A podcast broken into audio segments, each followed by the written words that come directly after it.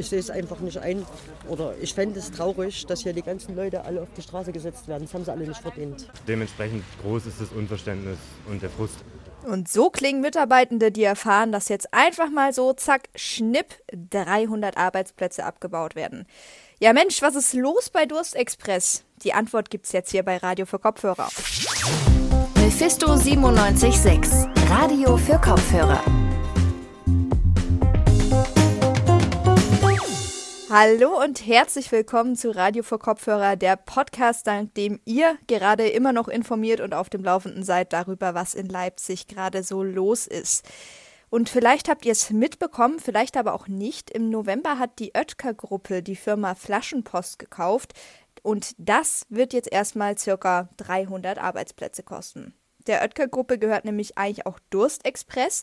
Jetzt sollen die beiden Getränkelieferservices fusioniert werden. Durstexpress hat hier in Leipzig auch einen großen Standort und Flaschenpost war sonst eigentlich eher immer so in NRW aktiv. Und durch die Fusion wurde Durstexpress jetzt eben aufgelöst. Am Donnerstag kam dann auch die Meldung, dass das Durstexpress-Lager hier in Leipzig geschlossen werden soll, denn ab jetzt soll alles, was Durstexpress war, auch unter dem Namen Flaschenpost laufen. Die ehemaligen Durstexpress-Mitarbeitenden, die haben jetzt natürlich Angst um ihre Jobs. Gewerkschaften und Politik, die wundern sich über das rigorose Vorgehen der Oetker-Gruppe. Und wir klären jetzt für euch, was eigentlich genau der Stand der Dinge ist und wie es mit Durstexpress bzw. mit Flaschenpost weitergeht. Meine KollegInnen Eva Heiligensetzer und Jan-Arne Friedrich, die haben sich die letzten Tage ein bisschen mit dem Thema beschäftigt. Ich darf euch herzlich begrüßen. Hallo Eva, hallo Jan-Arne. Hallo. Hallo Peggy. Eva, du hast dich äh, erstmal mit dem Unternehmen ein bisschen auseinandergesetzt. Warum wird denn dieses Durstexpress-Lager jetzt überhaupt geschlossen hier in Leipzig? Also, wie du schon gesagt hast, Durstexpress war in den neuen Bundesländern und im Süden Deutschlands viel aktiver als Flaschenpost. Nach der Fusion sollen auch die meisten der ursprünglichen Standorte von Durstexpress laut dem Unternehmen bestehen bleiben. In manchen Städten mit Durstexpress-Standort gibt es halt aber auch schon Lager von Flaschenpost, die aus Sicht des Unternehmens besser laufen. In den Fällen werden die Standorte von Durstexpress dann geschlossen. Das ist gerade auch der Fall in Leipzig. Also gut, aus Unternehmenssicht äh, kann ich das erstmal irgendwo nachvollziehen. Es klingt logisch, die wollen den größtmöglichen Gewinn machen und schließen Sachen, die ihnen nichts bringen. Aber was passiert denn mit den betroffenen Mitarbeitenden des Lagers? Also werden die jetzt einfach fallen gelassen wie heiße Kartoffeln? Ja, nach Angaben von Martin Neib, das ist der Unternehmenssprecher der Flaschenpost, sind in Leipzig gerade ungefähr 300 Mitarbeitende beschäftigt. Bei der Schließung sind die theoretisch also erstmal alle arbeitslos.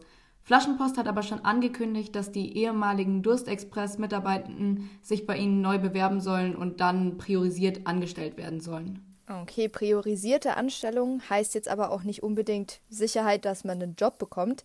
Jetzt wurde am Samstag ja eine Betriebsvollversammlung bei Durstexpress abgehalten, weil eben viele der Mitarbeitenden Sorge um ihre Arbeit haben. Und Jan Arne, du warst da und du hast dich auch mit den Mitarbeitenden unterhalten. Wie haben die denn so reagiert? Ja, wir haben es ja schon ein bisschen am Anfang gehört. Unter den Mitarbeitenden machen sich gerade Angst und Frustration breit. Sie haben alle auch erst am Donnerstag die Info bekommen, dass das Lager dicht gemacht wird und jetzt ist niemandem so richtig klar, was das bedeutet. Fest steht scheinbar, das Lager wird geschlossen. Unklar ist aber noch, ob jetzt auch Kündigungen drohen. Die Mitarbeitenden, mit denen ich gesprochen habe, rechnen ganz fest damit, dass sie spätestens Ende Februar vor die Straße gesetzt werden. Eva hat ja von Flaschenpost schon gehört, dass die sich dann alle neu bewerben können und angeblich auch bevorzugt werden. Das wurde ihnen auch gesagt, aber sie rechnen alle damit, dass sie dann zu schlechteren Konditionen bei Flaschenpost weitermachen. Ich habe mit einem Mitarbeiter gesprochen, der schon Kontakt zu Flaschenpost hatte und er schilderte mir das Ganze so. Und ich hatte zum Beispiel jetzt gestern ein Gespräch mit einer Mitarbeiterin von Flaschenpost und sie hatte mich dazu gedrängt, doch äh, einen Aufhebungsvertrag zu unterschreiben bei Durst Express. Und dann könnte man mich äh, schon ab übernächster Woche bei Flaschenpost übernehmen. Das würde bedeuten, dass ich alle Ansprüche an meinen alten Arbeitgeber verliere.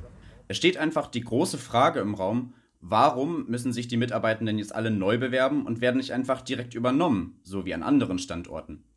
Zum einen befürchten die Beschäftigten jetzt eine schlechtere Bezahlung bei Flaschenpost, zum anderen wollen sie aber auch das angenehme Team, das sie bei Durst Express hatten, nicht verlieren. Die Unsicherheit, arbeitslos zu werden, ist aber natürlich die größte Angst.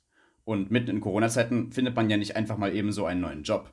Bei den Vollzeitstellen hängt ja zum Beispiel der ganze Lebensunterhalt von dieser Stelle bei Durst Express ab. Ich habe aber auch mit einem Studenten gesprochen, der nur als Minijobber bei Durst Express gearbeitet hat, und er hat mir erklärt, warum auch er Angst vor einer Kündigung hat. Momentan ist es für mich schon relativ wichtig. Ich bekomme noch BAföG, aber ich bekomme jetzt keinen anderen Job.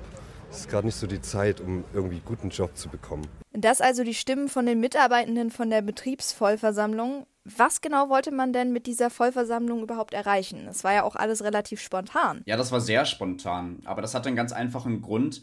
Die wurden ja auch alle erst sehr kurzfristig informiert. Dann haben sie sich erstmal an die NGG-Gewerkschaft gewandt. Das ist die Nahrungs-, Genuss- und Gaststättengewerkschaft. Die wiederum haben dann diese Betriebsvollversammlung am Samstag einberufen. Dazu kamen sehr viele Mitarbeitende, aber zum Beispiel auch VertreterInnen politischer Parteien, um ein Zeichen der Solidarität zu setzen. Das Ziel von dieser Veranstaltung war vor allem, schnell einen Betriebsrat gründen zu können. Nur so kann man nämlich Interessen vereinen und sich gegen die Kündigung wehren. Und wenn wir uns jetzt nochmal die Unternehmensseite anschauen, Eva, du hast dich an Flaschenpost gewendet und wolltest mit denen auch über die Probleme der Mitarbeitenden sprechen. Was haben die denn zu dir gesagt? Also leider hatte keiner der Beteiligten Zeit für ein Interview. Der Unternehmenssprecher von Flaschenpost hat mir aber ein schriftliches Statement geschickt und darin steht, dass normalerweise in solchen Übernahmefällen ein Betriebsübergang stattfindet. Das würde bedeuten, dass gesetzmäßig alle Mitarbeitenden eines Standorts automatisch übernommen werden. Uns wurde von Flaschenpost aber auch gesagt, dass sie im Falle von so Doppelstandorten abwägen, welches Lager weiter bestehen darf. Kriterien dabei sind vor allem Lage, Verkehrsanbindung und die Infrastruktur des Lagers. Und in Leipzig sei der Durstexpress-Standort laut Unternehmen nicht so gut geeignet wie das Nachbarlager von Flaschenpost. Genau deswegen müssen die Durstexpress-Mitarbeitenden hier also nicht übernommen werden, wie das bei so einem Betriebsübergang sonst gesetzlich vorgeschrieben wäre. Ist also quasi ein Sonderfall und weil das jetzt so ein Sonderfall ist, werden die Mitarbeitenden dann einfach alle entlassen. Ja, also das kann man so sagen. Flaschenpost formuliert das natürlich anders. Die haben in ihrem Statement gesagt, dass sie möglichst viele der Mitarbeitenden übernehmen wollen. Wir hatten vorher ja schon besprochen, dass die laut dem Statement im Bewerbungsprozess priorisiert berücksichtigt werden sollen.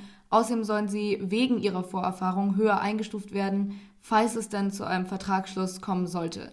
Das Problem bleibt aber, weil eine Sicherheit über eine Neubeschäftigung bei Flaschenpost, die gibt es nicht. Und dann kann ich mir auch vorstellen, warum sich die NGG-Gewerkschaft da auch eingeschaltet hat.